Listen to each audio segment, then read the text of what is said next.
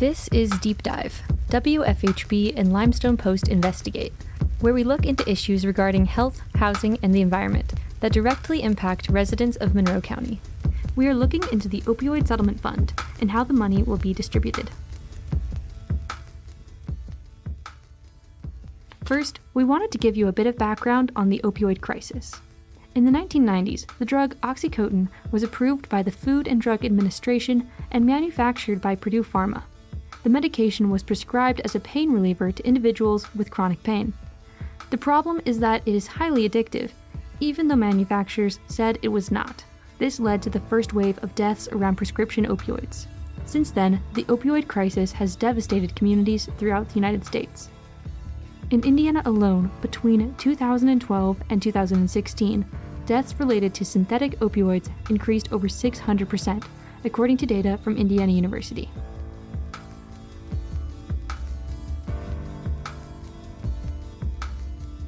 Jon Agley works at the Indiana Prevention Resource Center and the Institute for Research on Addictive Behavior in the IU School of Public Health.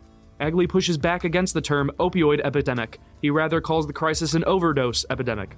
He elaborated on a brief history of the epidemic dating back to the late 1990s and how it unfolded to the point of where it is today.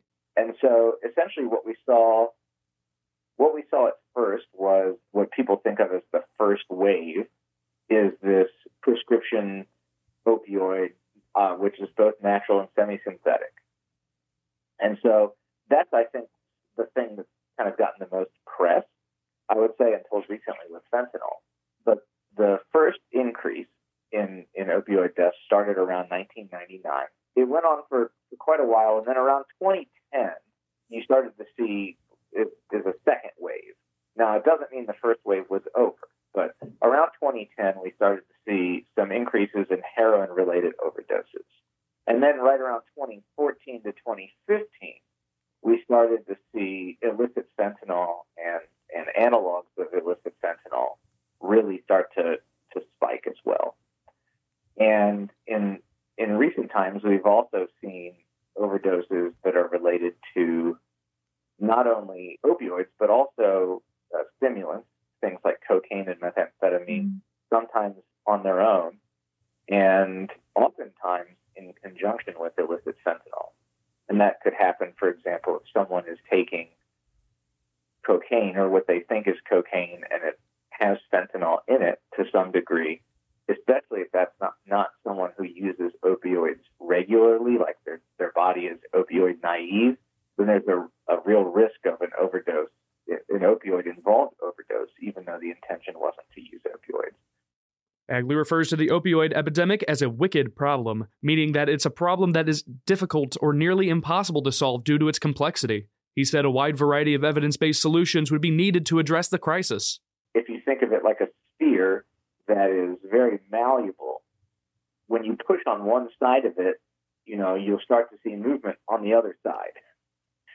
So it's a problem where no one solution, and I think I, I do think this is true of the of the overdose crisis. I don't think there's any one solution that is singularly capable of, of solving this problem because the problem is so inextricably complex many different types of intersecting strategies probably need to be implemented at the same time and in different ways to kind of get a handle on the, the overall crisis. And some of that looks like what you said. There are structural things that can predispose people to being at risk. There are, you know, questions about reentry. There are there are uh, naloxone distribution and awareness and training initiatives. There's evidence based treatment for people with opioid use disorder. There are all these things that really fall along the spectrum that, of not only prevention, but treatment, recovery, and then the underlying determinants of the things that can help those other systems be successful. And doing all of those, I don't think, you know, now there are, it's not to say that everything as a response is good. The, the, the caveat is there are things that have a strong evidence base, and there are things that have a fairly good evidence base, and and those are things that I think are worth investing in. I think where where you can go off the rails, so to speak, is to invest in things that perhaps don't have a very strong evidence base or to not invest in things that are shown to be very effective. But ultimately, I, I think your solution is going to be very holistic in the sense that it has to attack the problem from numerous angles at the same time.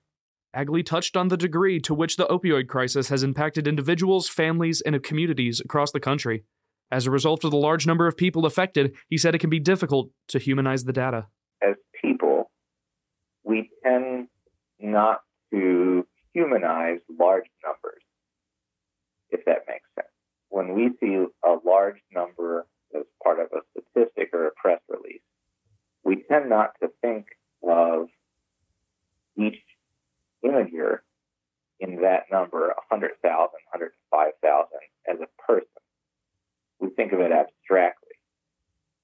And one of the reasons this has been so much in the media is because the opioid and overdose crisis is not necessarily restricted to any one community. It's something that is very, it, has successfully proliferated around the country.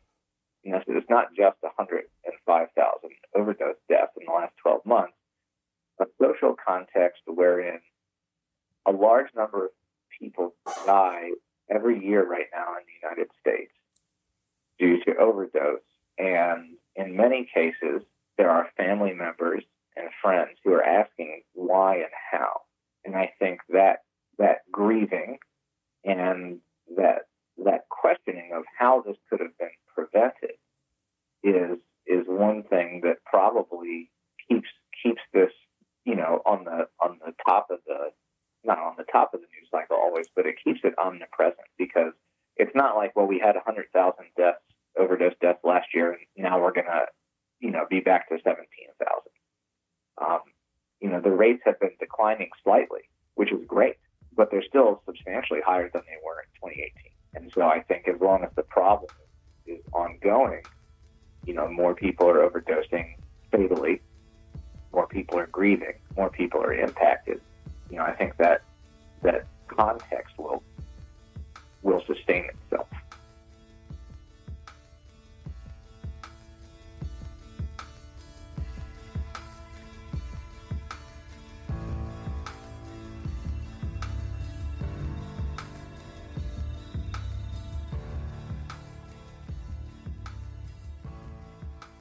response to the opioid crisis, state and local governments across the country sued the pharmaceutical companies in charge of making and distributing opioids, and held them accountable for the lives they have impacted.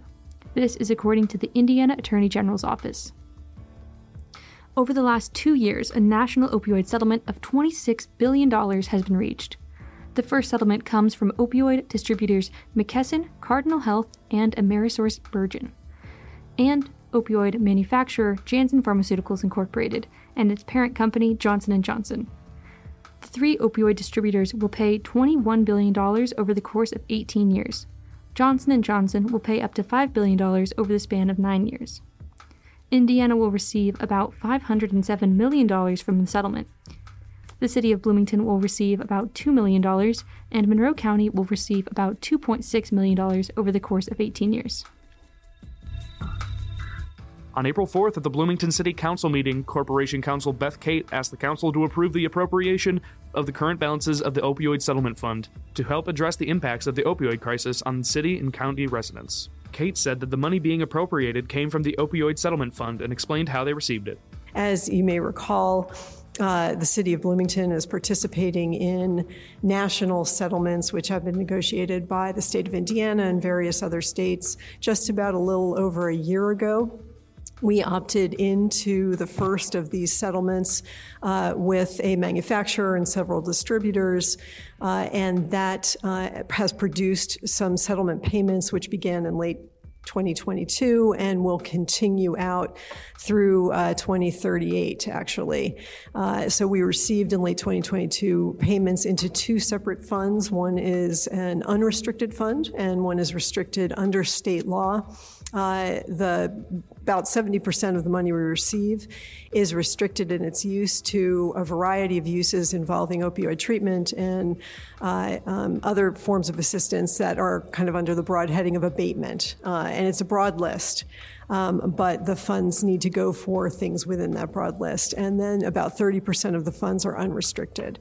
And so what you're seeing in Appropriation Ordinance uh, 2303 is uh, the combined total of the 2022 payments into those two funds, restricted and unrestricted. And what the app board is asking is that you appropriate those funds and only those funds, so only the 2022 payments from that settlement, uh, toward the programs that Ms. Callender Anderson is going to describe. Director of the Community and Family Resources Department, Beverly Callender Anderson, explained what the funds would be used for. And as you may know, each year CFRD coordinates the Downtown Outreach Grant, which provides funding for nonprofit agencies that support Bloomington's unhoused residents or those of, in danger of becoming homeless. This investment of funds into local nonprofits has resulted in outreach staff who work with their agencies and in collaboration with the city to assure that residents who are living in the on the streets, excuse me, are receiving needed services, including health care, and that they are aware of the resources such as payment for transportation um, for those who have come from out of town to go back to their home communities, as well as case management, uh, navigator services, syringe disposal boxes, and the like. In 2023, the downtown outreach grant cycle, during that outreach grant cycle, the request total was $544,771. That's more than double the $250,000 we had allocated for that purpose. The grant selection committee evaluated each grant and finally got the number whittled down to $320,660, which was still $70,500 more than available. the committee felt further cuts would not allow enough funding for even partial services to be provided by many of the agencies. Additionally, the city and the county have collaborated on a matching grant through the Family Social Service Administration to address substance use disorder in Monroe County. The city's portion of the match is $100,000, which will include a naloxone supply and education program, drug, medication, and syringe disposal units, along with educational resources for the proper disposal of medication and syringes. In order to collaborate with county government, on its upcoming programs addressing substance use disorder and to make the downtown outreach grant committee's recommendation recommended total of $320,660 for local agencies. We request and recommend the council approve this appropriation this appropriation $170,500 of this total has already been outlined. The remaining funds will be maintained by CFRD to be used to address similar community, community needs consistent with the types of abatement expenditures approved by the settlement document and state law. The council voted to approve the appropriation ordinance unanimously.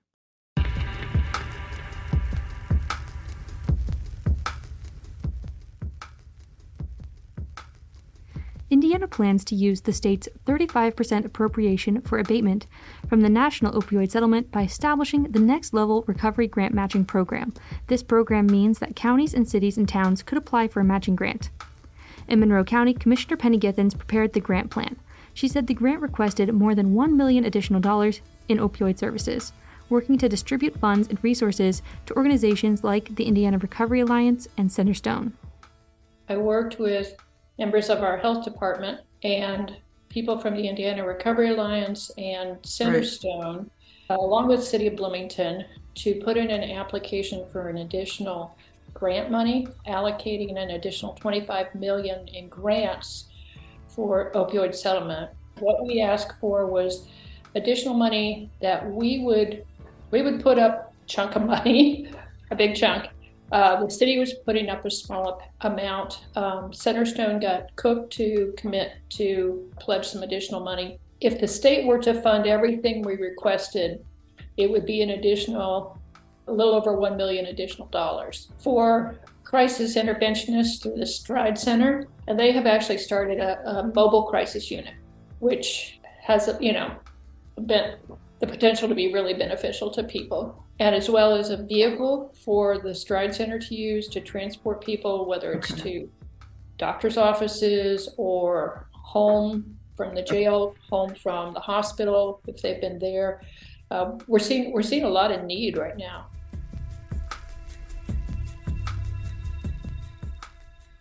Nick Voyles is an executive director for the Indiana Recovery Alliance, a drug user human rights advocacy organization. The Indiana Recovery Alliance is a drug user health hub. We are literally a one stop shop for anybody who has substance use issues, needs any direct service or linkage to care. Voyles gave us background on the opioid crisis, how the problem started, and how it got worse once the medications stopped being prescribed over the counter. So Purdue came. Well, one of the people in Purdue came up with a, a new a new drug formula, older drug called oxycodone, but with this new skin on it that would make it time released. While doing that, they lobbied with several other people to to uh, bring about pain as a fifth vital sign. Right.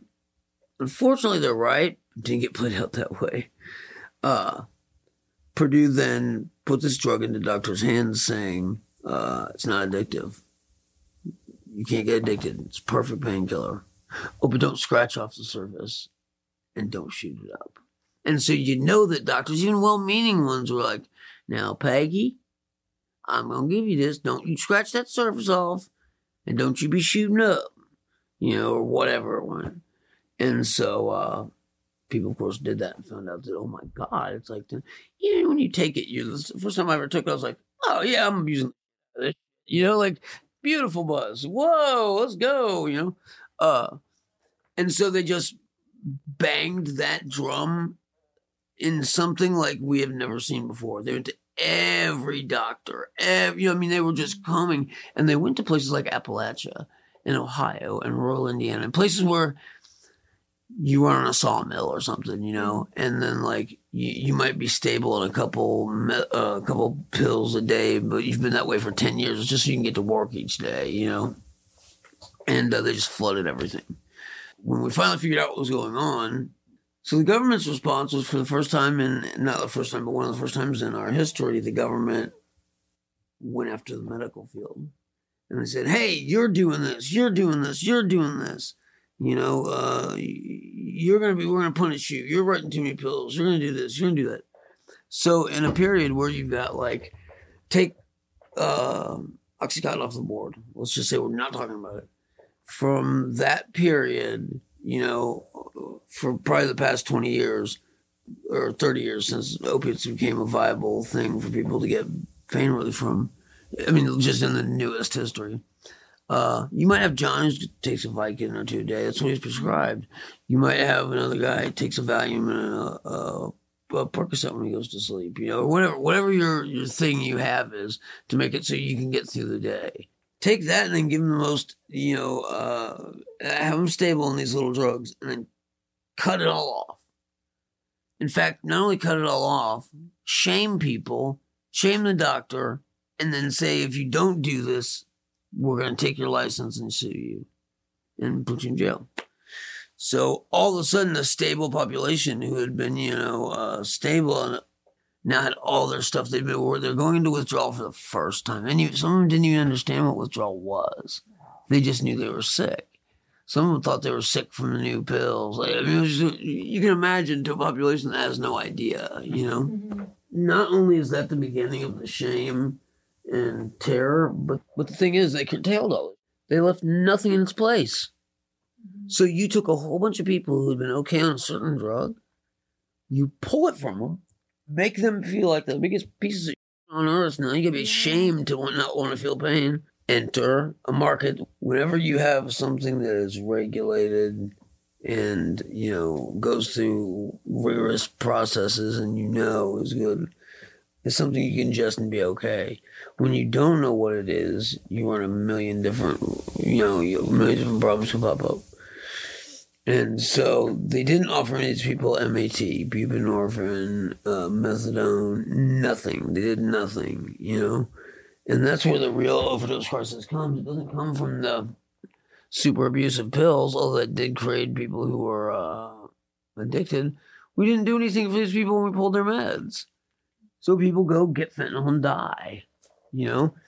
He explained that society needs to reevaluate how we treat people who use drugs. He reiterated the IRA's message of treating people with dignity and respect. He said evidence supported solutions are needed to address the crisis at hand. We need to desperately rethink how we treat drug users in our community. Um, there's work there, there's good work there, you know, but like it's too little to be as effective as we need it to be, you know? Invest in drug user advisory boards.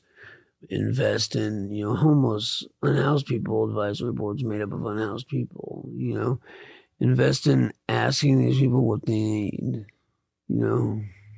So stuff like that. I would also say that like at the end of the day, we get one minute with you. When people walk into my place, we get one minute, maybe 10 minutes. Uh, I get that much time to pour as much love onto that person and uh, to make sure I give them anything they need and treat them as well as I can. If I don't see them again, they might die. If they don't come back, maybe they went and got into rehab. I don't know that though.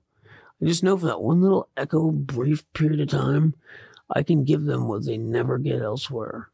And I can treat them with respect, dignity, and love, you know? And if we expand that little second out, and we start showing multitudes of people these things that are marginalized, we see it every day. They come back and they come back and they come back and they want to do better and they want to do right and they want absolutely one of the most paramount things I could think of for me in this work is there is no way not not to feel that way. You know, compassion takes you over, you know. Anyways, that's all I had. We will continue to look into how Bloomington and Monroe County are planning on distributing the funds and compare how other local governments are managing to settle fund distributions next week on Deep Dive. Stay tuned.